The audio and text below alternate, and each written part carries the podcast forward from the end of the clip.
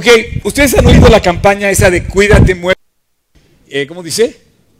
Eh, mídete, no, chécate, mídete, cuídate. Me encanta, ¿sabes por qué? De veras, así, te encanta, sí. Te voy a decir por qué, porque no se nos va a olvidar nunca. Chécate, cuídate, mídete, algo así dice, ¿no? Mídete, muévete. A ver, chécate, mídete, muévete, santifícate. Escúchenme esa palabra, santifícate. Cada vez que me encanta la campaña porque ha pegado tanto, o cuando menos la han repetido tanto, y está tan pegajosa la chécate, mídete y muévete, y, la, y vamos a agregar nosotros santifícate. Esta palabra santificarte, quiero decirte que no es una extraterrestre, o sea, no estamos hablando de ningún extraterrestre, estamos hablando de personas que tú y yo, así es como debemos vivir. El libro de Romanos, estamos Romanos trece, la semana pasada empezamos con Romanos doce, y llevamos doce semanas hablando de Romanos, pero como pocos pasajes de la Biblia tú vas a poder entender, el capítulo doce y el capítulo trece te dicen cómo vivir. O sea, tú quieres cosa, que alguien te enseñe a vivir, no tienes que ver a un psicólogo, perdón, no son psicólogos, está gratis la consulta, puedes ir al capítulo doce y ahora el capítulo trece. Digo, no quiero de ninguna manera menospreciar de eso, pero sí está ahí la respuesta, porque en aquel entonces no había psicología, había, había estaba la palabra. Y, y Roma era la ciudad más bulliciosa, más activa, no nada más en el día, sino en la noche, pero también la más corrompida y la de más vida social. Y Pablo se atreve a escribir unas cosas que vamos a ver en el capítulo trece, que dices, ¿cómo es posible que haya escrito este hombre a la sociedad más pomposa de aquel entonces y les haya puesto en su lugar a cada persona y decirles cómo deben vivir? Lo que tú vas a escuchar esta mañana y lo que escuchaste la semana pasada, y lo, de hecho lo que cada vez que escuches la Biblia, que abras la Biblia, vas a abrir la palabra de Dios. No es la palabra de un psicólogo, no es la palabra de un doctor, no es la palabra de un arquitecto, no es la palabra de nadie más que la palabra de Dios. Y si vinimos aquí a hacer algo es a estudiar la palabra de Dios. Ahora, la palabra de Dios dice que la misión más grande de un creyente es santificarte. Si tú te santificas con lo que ves, con lo que tocas, con lo que dices, con lo que haces, por dónde andas, si tú, tú vas a ser una persona super, ultra cool. O sea, no sé todavía cómo encontrar la traducción para que me entiendan o yo poder transmitir eso. Santificarte no es, oye, ¿qué es eso? No, es super, ultra cool.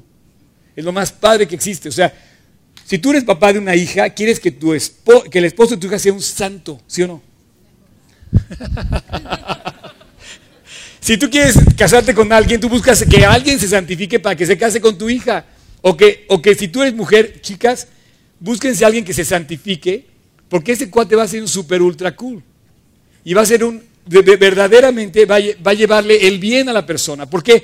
Porque el capítulo doce de Romanos dice que la voluntad de Dios se revela en lo que es bueno, agradable y perfecto. No, pues así quieres un yerno a fuerzas. O sea, que sea bueno, que sea agradable y que sea perfecto. O una nuera. O, o una nuera. Sí, exactamente. Así es que también va para, los cha, para las chavas. Entonces yo te quiero pedir una cosa. Chécate, mídete, muévete y santifícate. En serio, santifícate cuando ve, abras el internet, cuando digas una mala palabra, cuando empiezas a hablar de algo que no debes hablar. Mira, yo esa semana me pasó algo. Yo esa semana eh, tuve, un, de verdad, estuve emocionalmente muy cargado de cosas. Y bueno, es parte de la, de la, de la vida que, que, que pienso que, est- que estamos llevando. Y hubo un momento en que estaba yo una, con unas personas, este, por teléfono, estaba yo hablando por teléfono, y de plano dije, ¿sabes qué? Te hablo más al rato. Porque no me iba a santificar.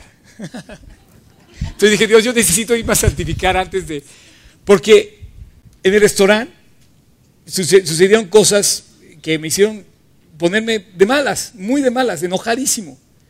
¿Te enojas, Oscar? Sí. Entonces yo dije, prefiero checarme, cuidarme, moverme y santificarme antes de perder el estilo como, como, como cristiano. Entonces eh, decidí mejor después hablar e irme a orar, porque no tiene nada bueno que decir, mejor no digas nada, pero tú no puedes usar tu boca y no santificarte. Tus palabras deben santificar a la gente que te oye, deben ser bendición, deben, debes compartir bendición, yo debo compartir bendición. Cuando hablas, no puedes decir maldiciones. En México, esta semana oímos muchas maldiciones, salen hasta en los periódicos maldiciones. Y este país necesita de tu bendición, de tu santificación. La verdad, la neta, super Q, mexicanos, santificados, que vivan para Cristo. Yo quiero ser de esos. Vamos a empezar a leer capítulo trece de Romanos. Le voy a pedir a mi primer voluntario, por favor, que pase al frente. Le voy a dar el... Necesito dos voluntarios más, vayan pensando quién quiere, después ahorita me dicen. Pero aquí, José Luis, sí, pasa por favor aquí. Vamos a abrir nuestra Biblia en el capítulo trece de Romanos y vamos a abrir del versículo uno al seis. Lo que ustedes van a oír, lo que ustedes van a oír ahorita son consejos prácticos para su vida. Y como nunca caen al anillo al dedo a lo que estamos viviendo hoy en este país. Vamos a empezar. Sométase toda persona a las autoridades superiores, porque no hay autoridades sino de parte de Dios, y las que hay por Dios han sido establecidas. Perdón, te voy a interrumpir un momento, eh, José Luis. Sométase toda persona a las autoridades superiores. ¿Qué? ¿Me tengo que someter a Peña Nieto? Sí. ¿Y, al, y a este Romo, que es el delegado de Polanco? Sí. Las que hay, dice ahí, no sé si ven, dice, las que hay. Oye, es que no son ángeles, no, no son ángeles, ni nos van a comer, nunca nos van a gobernar ángeles, o sea, nunca va a venir un ángel del cielo a gobernar esta ciudad, ni este país. ¿Sabes quién gobernaba cuando Pablo estaba en Roma? Era un dulce ser humano que se llamaba Nerón. Y, y ¿sabes qué decía Pablo? Dice, sométase a las autoridades superiores, porque las que hay, Dios las ha puesto. ¿Sabes que Nerón lo quería matar? Y él dijo, me voy a someter a él. Su lucha no era cuerpo a cuerpo, su lucha era sometiéndose a la autoridad. ¿Por qué? ¿Por qué nos tenemos que someter a la autoridad? Porque tenemos una ciudadanía doble. Yo hace poco me dieron un segundo pasaporte, yo tengo dos pasaportes. ¿Quién más tiene dos pasaportes aquí? ¡Wow! Bueno, así tenemos dos pasaportes nosotros, tenemos uno celestial y uno terrenal. Tenemos una ciudadanía celestial y una ciudadanía terrenal. La ciudadanía celestial nos hace, nos hace ciudadanos del cielo, por lo cual gózate y alégrate, porque nadie te va a poder robar al día de tu muerte el que llegues a los brazos de Dios y estés y abra los cielos y abra tus ojos en el cielo. Si tú no tienes la ciudadanía celestial, estás perdido, hermano. O sea, no es un juego, de verdad, si tú, tú no tienes esa ciudadanía, estás perdido. Ahora, la, también tenemos una ciudadanía terrenal, y esa ciudadanía terrenal nos, nos obliga, como creyentes, escucha bien, escúchame bien, a ser los mejores mexicanos que existan. Como creyentes, estamos obligados a ser los mejores mexicanos, cristianos. México necesita hombres que entreguen su vida por este país, hombres que vivan, y dice, sométase, toda persona, como una obligación de un creyente, dice, sométase a las autoridades superiores, dice, porque no hay autoridad sino de parte de Dios, y las que hay, no hay otras, Dios las puso, y eso llama a todos. Ahora, ¿por qué crees que Dios habla de someterse? Vamos a, te, vamos a terminar de leer hasta el versículo seis. Adelante, José Luis, perdóname. Sí. De modo que quien se opone a la autoridad, a lo establecido por Dios resiste, y los que resisten acarrean condenación para sí mismos. Porque los magistrados no están para infundir temor al que hace el bien, sino al malo. ¿Quieres, pues, no temer la autoridad? Haz lo bueno, y tendrás alabanza de ella, porque es servidor de Dios para tu bien. Pero si haces lo malo, teme, porque no en vano lleva la espada, pues es servidor de Dios, vengador para castigar al que hace lo malo. Por lo cual es necesario estarle sujetos, no solamente por razón del castigo, sino también por causa de la conciencia. Pues por esto pagáis también los tributos, porque son servidores de Dios que atienden continuamente a esto mismo. Muchas gracias, José Luis. Fíjate que se me hace increíble que Dios, que Dios nos ponga ese, ese ejemplo, en que nos debemos someter. La pregunta es, ¿por qué nos debemos someter a una autoridad? Yo creo que es un elemento claro de parte de Dios, lógico de parte de Dios, para entender que todos vamos a ser un día autoridad, o somos, o somos autoridad ya ahorita, o lo vamos a hacer en algún momento. Y en el orden de Dios, tenemos que respetar a nuestras autoridades, llámales maestros, llámales gobernantes, llámale jefe, llámale escuela, un anciano. Un anciano, por el simple hecho de la edad que tiene, sabe más cosas que uno, que, que, que le da el honor y el respeto que, debe, que debemos rendirle a una persona. Por ser simplemente mayor, tenemos que darle ese honor que se merece, que seguro tiene respuestas en la experiencia que ha adquirido y que se merece ser digno de, de reconocer esa autoridad. Con el paso del tiempo tú vas adquiriendo conocimiento y por lo mismo te vuelves una autoridad. Sométase. Dice Efesios cinco veintiuno, someteos unos a otros en el temor de Dios. Tenemos que estar interrelacionados, pero tenemos que relacionarnos en un orden, en un orden y respetar ese orden cuando la persona... Es, por ejemplo, si tú remas y, y, y vas remando con ocho, si cada quien rema como quiere, debe haber alguien a quien se debe someter para dirigir ese barco. Si no, el barco no va a arrancar a ningún lado. Así es que Dios sostiene el principio de autoridad en sí mismo, en sí Jesús. Al, al, al pedir esto como, como un mandamiento, nos está diciendo que tenemos un principio de autoridad que nos representa a Dios de alguna forma. Y esas autoridades pequeñas en el, en el mundo de hoy que vivimos, eh, eh, finalmente nos hacen también referirnos a la autoridad suprema, que es la autoridad de Dios. Entonces es un principio bíblico. Las que hay, las que hay que han sido establecidas, y dice... Porque son servidor de Dios, puestos por Dios, dados por Dios, asignados por Dios, y un día esos hombres o mujeres van a dar cuentas, y qué bueno que Dios les va a pedir cuentas y no nosotros. Así es que en todo lo que estamos viviendo ahorita como caos en México, lo último que necesitamos es perder de vista el objetivo de perdernos en criticar y, y, y irnos a abalanzarnos sobre, el problema no es una persona o no es un grupo de personas. El problema realmente es que nosotros, en lugar de estar haciendo nuestra labor, estamos pe pensando en que criticando vamos a hacerlo. No se logra nada. Hace muy poco me tomé una selfie en la nueva, no sé si ustedes se han fijado, pero aquí a unas cuadras está una de las puertas de, de, del turismo más grande de toda la, la República Mexicana, que es el Museo de Antropología. Acaban de estrenar su nueva barda, ustedes la pueden ver, se ve hermosa. Es una barda que es una escultura de puros, no sé si son murciélagos o antifaces o búhos, algo así se llama, no me acuerdo cómo se llama. El caso es que hace ocho días pasé y está toda pintarrajeada. Y dime, dime qué ganas. Yo, yo, yo fui testigo de las personas que estaban colocando esas cosas. ¿Qué culpa tiene ese señor que tú le destruyas su trabajo? ¿Qué, qué culpa tiene la gente de bien? O sea, ¿qué culpa tienen los del I P N que no tengan dos meses ya sin clases? O sea, supuestamente hay que tener clases, ¿no? Pero hay una multitud de chavos que ya perdieron el semestre o que perdieron la tesis o que no van a poder graduarse porque simple y sencillamente dos o tres cuates no se quieren someter a la autoridad. Entonces el, el pasaje de Cristo nos está diciendo cómo debemos vivir, y así habla lo que quieras. Si tú no te sometes a tus padres, si tú no te sometes en tu hogar, maestro, no vas a llegar a ningún lado. Perdón por lo de maestro. Pero... también la autoridad está puesta por Dios y Dios le va a pedir cuentas a esa autoridad. Es servidor de Dios para que dar cuentas. Y qué bueno que, que un día esa grave y seria responsabilidad de autoridad no es para enriquecerse, sino para, amanecer, para manejar fondos y flujos de efectivo y administrar en una nación los fondos que eso requiere. Ese es el principio y así debe ser. Y yo creo que es lo que tenemos que hacer. Nuestra labor es someternos. El día que seamos autoridad tendremos que dar cuentas como tal. A mí me gustaría inclusive...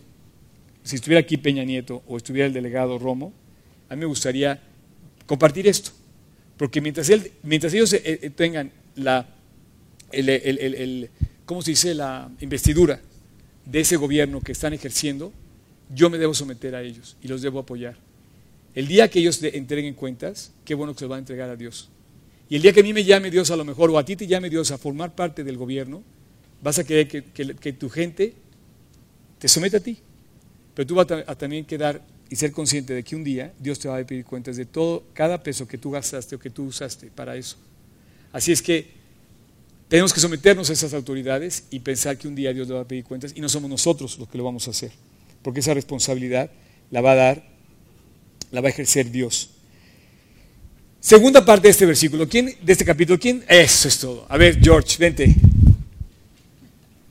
Eh, ¿Dónde quedó el micrófono? Acá, acá, acá está. ¿Traes tu Biblia? Sí, pero... Bueno, por cierto, ¿todos tienen su, su, su porción de Romanos? ¿Todos? ¿Alguien le falta? Si alguien, no fal si alguien le falta, hay todavía, y ahí están otros en subasta de los, de los, de los anteriores, ¿verdad? Están allá atrás. Ok, del siete al diez.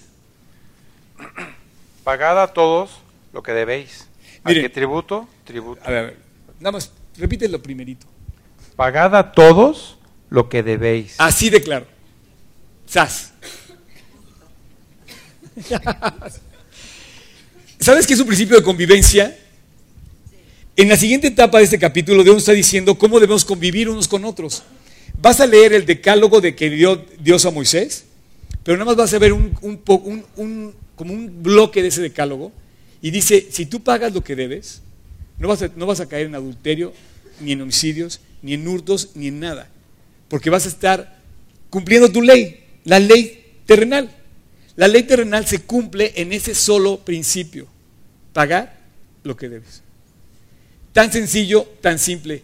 Fíjate que yo no te puedo decir hoy que soy un ejemplo de eso. Yo todavía tengo deudas. El, el, tener un, el tener, de alguna manera yo no he sabido ser todavía el administrador que debía ser. Y qué bueno que no manejo el dinero de aquí porque ese no es... este.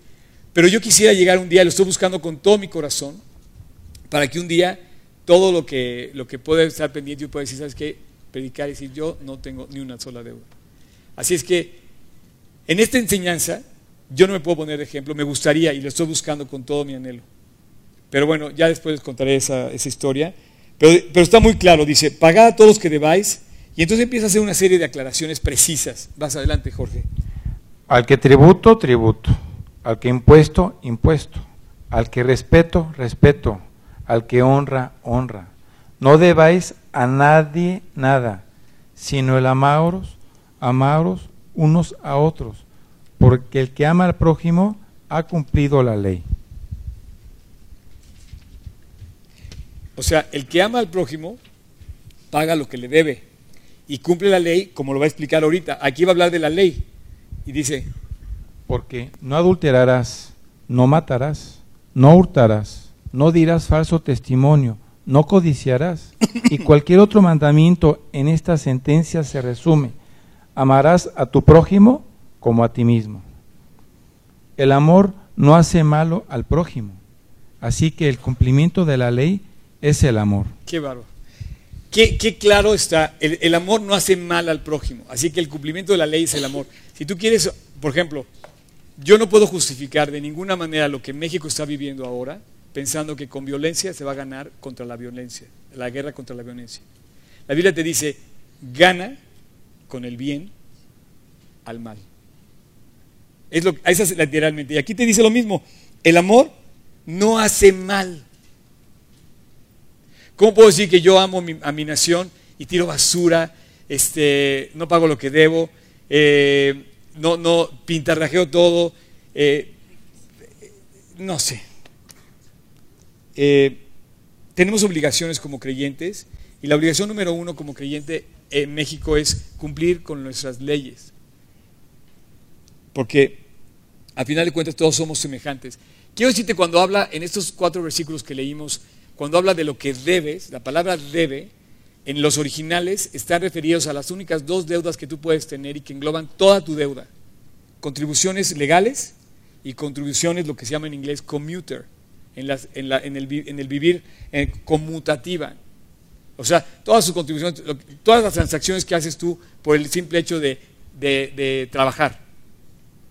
Entonces engloba todo, que, que pagues tanto impuesto como pagues tus eh, transacciones que hayas hecho. Así es que no debas a nadie nada. O sea, no dejar ni una sola deuda sin pagar, ni una. Solo, excepto solo una, la del mandamiento que Jesús dice, en este eh, un nuevo mandamiento os doy, que os améis, améis unos a otros como yo os he amado. Dice, el amor no hace mal al prójimo. Yo no puedo entender cómo puede haber eh, personas que pueden decir que aman a, a, a su esposa, o a su, perdón, a sus hijos, cuando se pelean con su esposa. Si tú amas a sus hijos, no te puedes pelear con tu esposa. O viceversa, igual con, los, con, los, con, las, eh, con las mujeres. Si tú hablas, si amas a tus hijos, no te puedes pelear con tu esposo. Esta es una manera de amar y dice no hace mal al prójimo. Así es que esta famosa eh, porción de la, de la escritura donde está primera de Corintios trece, ¿no?, que a todos nos gusta porque nos habla, nos habla de, de lo que es el amor. Eh, todos la han oído en las bodas. Tienes que ponerla en práctica. No está escrita para que se toquen las bodas, sino que está escrita para vivirla. Dice, dice, el amor no hace nada indebido, no busca lo suyo, no se irrita, no guarda rencor. No se goza en injusticia, se goza en la verdad. Todo lo sufre, todo lo cree, todo lo espera, todo lo soporta. El amor no deja de ser. Pero todo eso se, se resume en una sola sentencia. Paga lo que debes. Al que respeto, respeto. Al que honra, honra. A tu esposa le debes respeto, respeto. A tus padres le debes respeto, respeto. Y así de esa forma cumplirás la ley de Dios. Ok, le voy a pedir a Neto que suba y le voy a pedir al siguiente. ¿Quién es el siguiente voluntario para leer la última parte de la escritura? Ok. ¡Wow! Sale, vente, vente. Eh, vamos a leer del versículo. Eh, creo que quedó aquí el micro. Pero ponte arriba. Hola, hola.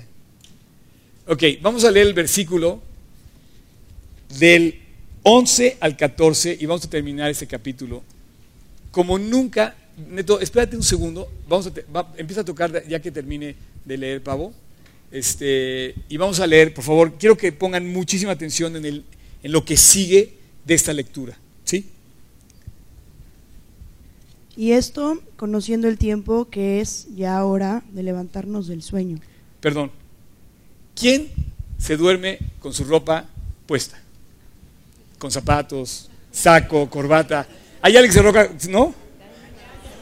¿Quién, quién? Cham, ya le iba a hablar con tu mamá porque te tiene que poner la pijama en las noches y... ¿Qué es eso? ¿Nadie más? ¿Te, te duermes con tus zapatos puestos? ¿Todos los días? Ah, no, no, no. Mira, este versículo es muy significativo para el momento que estamos viviendo. Cuando tú te relajas, te pones la pijama y te quieres relajar, ya no, ya no, ya no piensas pelear. Una persona que pelea no está, no está dormida. O sea, te vistes, ¿está bien dicho? ¿Te vistes? De, de, de, de, de noche para dormir y te, y te cubres y te pones cómodo para relajarte y te echarte en el sofá o echarte en la cama y dormir. Y dice esto conociendo el tiempo. No sé si estamos conociendo nuestro tiempo. México hoy, dos mil catorce, es un tiempo muy especial que estamos viviendo. No podemos estar dormidos. Hay muchos que tenemos puesta quizá la pijama en un tiempo donde tenemos que estar listos para seguir adelante en la mejor batalla que tenemos, que se llama vivir para Jesús. Lo que te acabo de leer ahora mismo te decía que es el emblema, el corazón de un hombre, lo que garantiza, lo que presagia. Si tú te vistes de pijama, lo único que presagia es que te vas a quedar, que te vamos a perder en unos minutos. Pero si tú estás vestido, listo para la batalla, y ahorita vamos a ver la batalla a la que se refiere, tú estás listo para, para verdaderamente cambiar el mundo. ¿Sabes qué? Llevo, llevo unos días intensísimos donde no hemos dormido casi porque, porque no queremos dormir. No es un tiempo para dormir. No es un tiempo para relajarnos. Es un tiempo para velar por nuestra nación, por tu casa, por tu hogar. Y aquí te lo dice clarísimo, conociendo el tiempo, que es ya hora de levantarnos del sueño. Perdón. Porque ahora está más cerca que nosotros. ¿De nosotros? De nosotros, nuestra salvación, que cuando creímos. La noche está avanzada y se acerca el día. Desechemos, pues, las obras de las tinieblas y vistámonos las armas de la luz. Andémonos como de día, honestamente, andemos como de día, honestamente, no en glotonerías y borracheras, no en lujurias y lascivias, no en contiendas y envidia,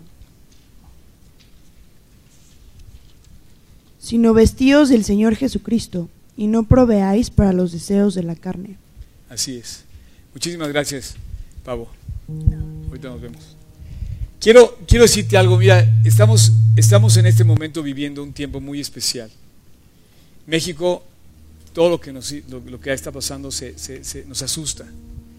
Y, y no podemos dejar en manos de alguien más el, el llamado que Dios nos hace a cada uno. Yo pude haber dicho, bueno, la nueva sede de G dieciséis, que la tome alguien. Siempre va a haber alguien más valiente que tú si sueltas el llamado de Dios, siempre. Pero tampoco yo he entendido que ha habido otro llamado más hermoso en la vida que viví para Cristo, y yo no lo quiero soltar. Llevo treinta y cuatro años viviendo para Cristo y quiero seguir adelante hasta el final. No sé qué venga dentro de ocho días, pero aquí se acabó. Por lo pronto, nuestras consecutivas reuniones. Pero no me cabe la menor duda que si Dios ha sido fiel por dieciséis años, lo va a seguir siendo por los próximos dieciséis. Cuando menos por los próximos dieciséis. Así es que, J W. Mario, nos vemos en dieciséis años. No, no, no, no, no, no. Lo que te quiero decir es esto. Conociendo bien el tiempo. Este es tu tiempo. Este es mi tiempo. ¿Cuándo estás esperando para que pase algo en tu vida? Para santificarte. ¿Estás esperando que pase cuando cambiemos de presidente? ¿O cuando derroquen al presidente? No. Es hora de levantarnos del sueño. Quítate la pijama y vístete. Fíjate lo que dice el versículo doce, por favor, tocayo.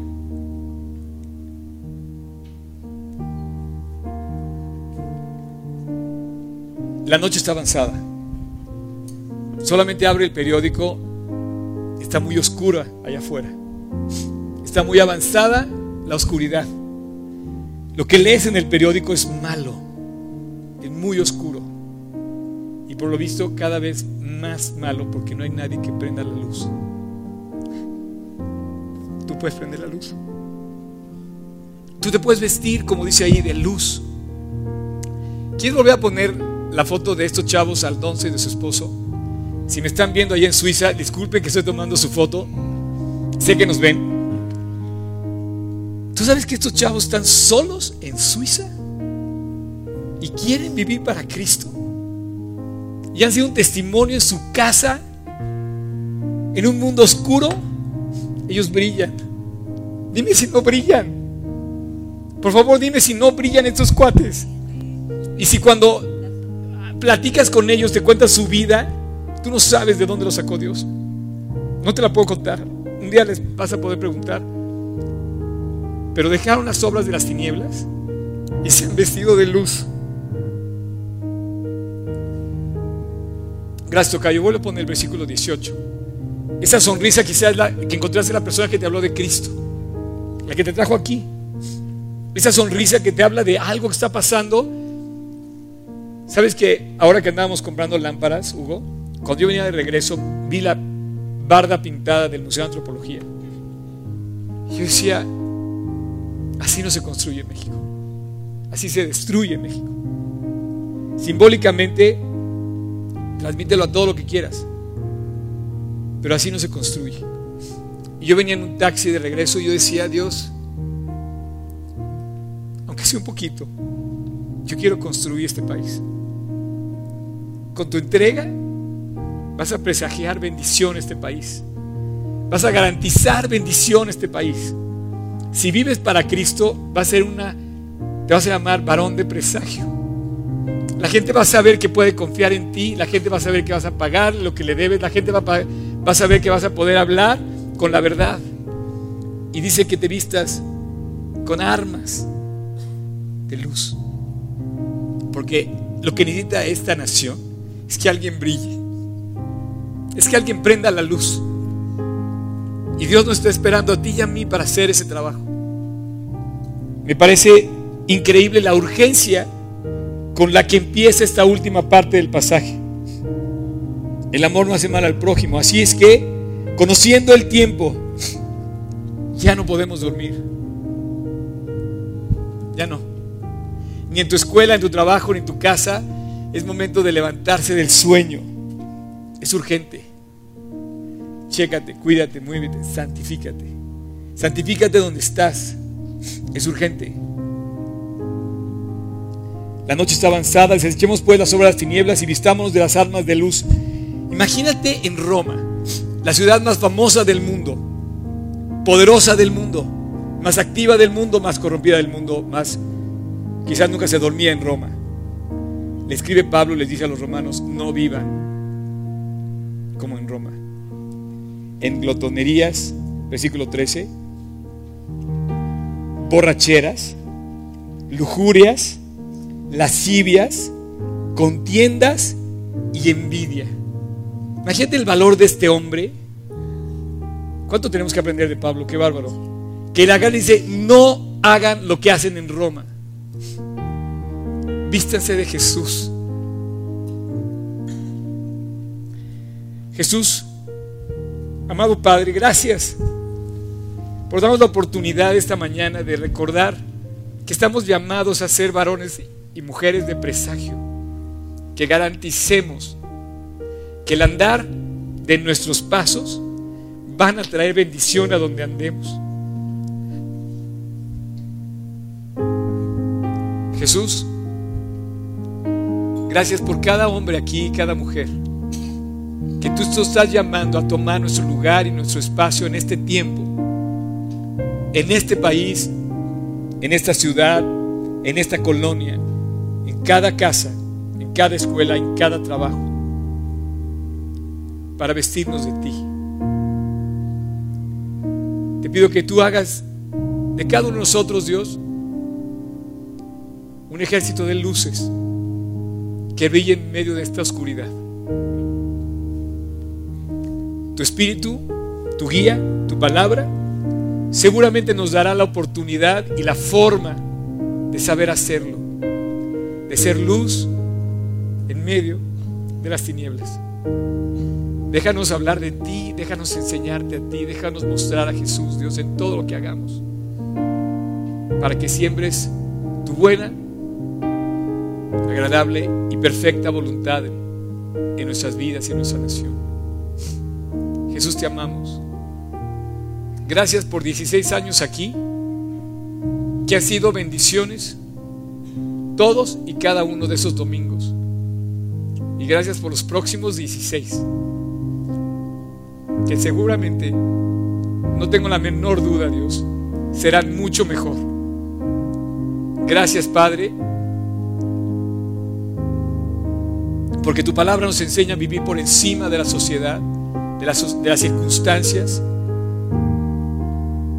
de la vida, de las presiones de la vida, y nos acerca, nos invita a vivir como tú quieres. Bendice cada persona aquí, Dios, su hogar, su casa, su nombre, su apellido, para que sean, seamos todos instrumentos de luz.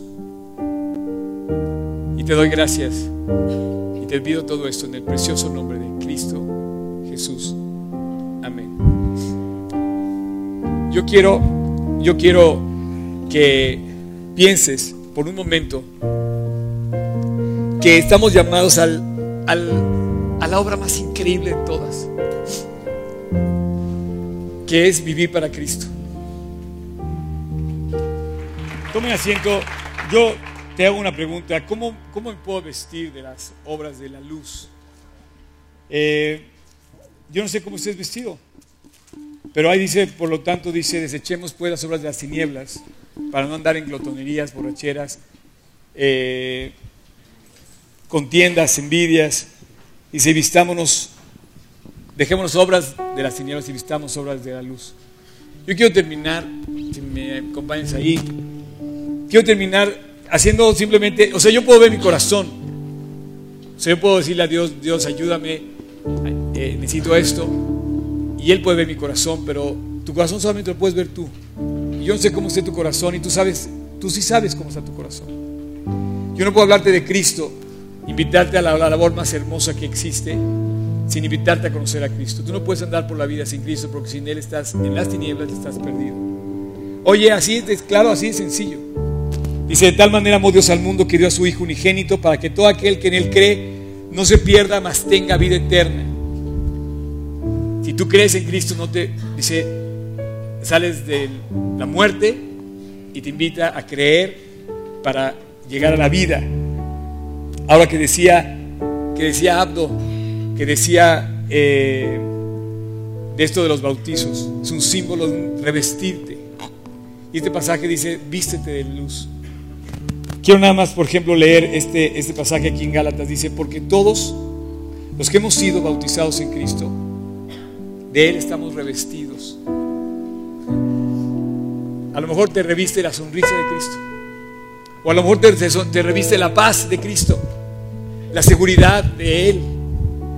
Pero si no tienes esa, ese, ese vestido nuevo, esa, ese revestimiento, yo quiero terminar esta, esta, esta tarde Con, con una oración para pedirte que, que le entregues a Cristo tu vida.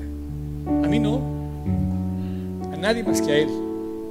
Y, y esa es la oportunidad. Dice: yo estoy a la puerta y llamo. Si alguno oye mi voz y abre la puerta, entraré a Él y cenaré con Él y Él conmigo.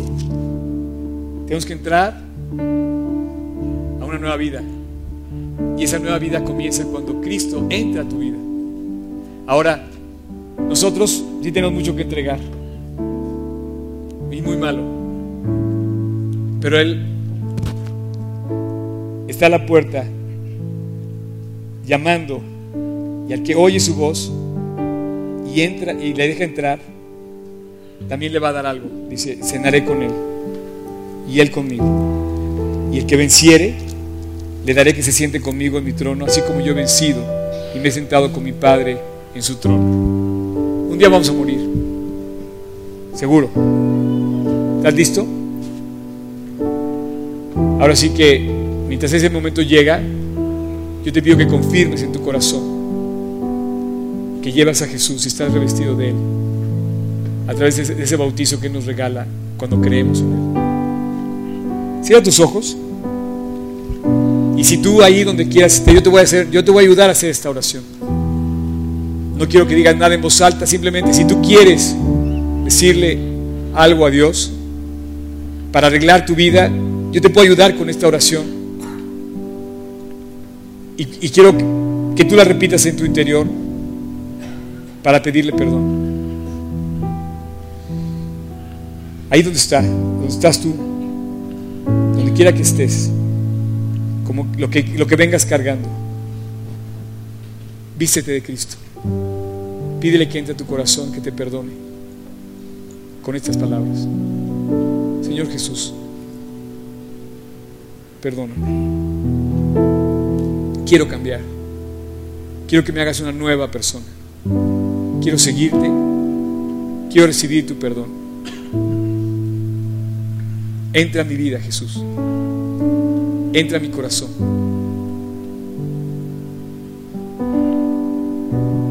Y de ahora en adelante, déjame caminar junto a ti. Y te doy gracias porque moriste por mí en la cruz.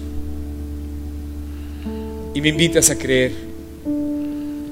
Y hoy quiero depositar toda mi confianza y toda mi vida en tus manos.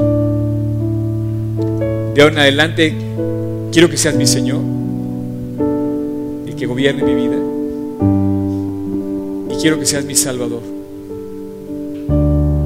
Confío en que tú me salvaste, no en que yo me puedo salvar. Y de hoy en adelante, Jesús, llévame de la mano hasta el día que estemos en la eternidad. Te lo pido en tu precioso nombre,